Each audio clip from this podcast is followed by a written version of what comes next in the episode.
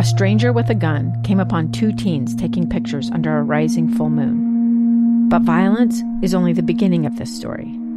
Sometimes I thought, there are no miracles. Yeah, there are, and this is a big one. I'm Amy Donaldson, and I've spent my career talking about how lives are undone by violence.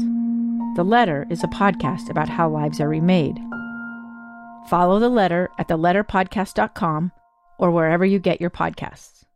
Folks, I have to tell you about an amazing diet I'm about to start. I have a lot to lose, so I'm going to start tomorrow, right after the egg salad is gone. All those expensive eggs the kids colored, I'm not going to waste them. I will slide my wife's creamy and dreamy chopped egg leftovers between two slices of bread for lunch, and I'm going to start the amazing and ridiculously delicious Jeff Caplan diet. Here's how it works, and it's really simple. You just eat chocolate. Nothing else. Ghirardelli for breakfast, Lindt chocolate for lunch, those little Ferrero chocolates in the foil wrapper for dinner. Three meals a day, just chocolate. As much as you want. Now you ask Jeff, how are you going to lose weight eating chocolate?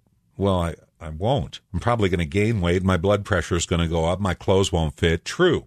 But I'm going to save so much money that I'm going to be laughing at all you people eating eggs and milk and vegetables and meat. Ha ha ha. While your family budget implodes from inflation. I'm going to be sitting on a mountain of cash at the end of the month because while prices soar for everything else, the one crop that's barely budged in price is cocoa beans. The Wall Street Journal reports wheat is up 150%. Corn in lockstep, so bread and tortillas will crush your family budget. But chocolate? If you're willing to eat high quality dark chocolate, the kind with high cocoa content, the kind that's not mixed up with expensive milk and sugar, you're going to be laughing all the way to the bank. If you can fit through the door. Jeff Caplan's Minute of News, only on KSL News Radio.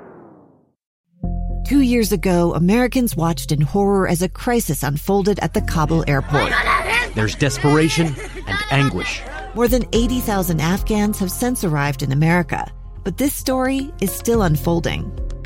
I'm Andrea Martin. In my new podcast, Stranger Becomes Neighbor, we'll find out what happens to these new arrivals in our communities. Who would help our newest neighbors? Follow us at kslpodcast.com, Apple Podcasts, or anywhere else you listen.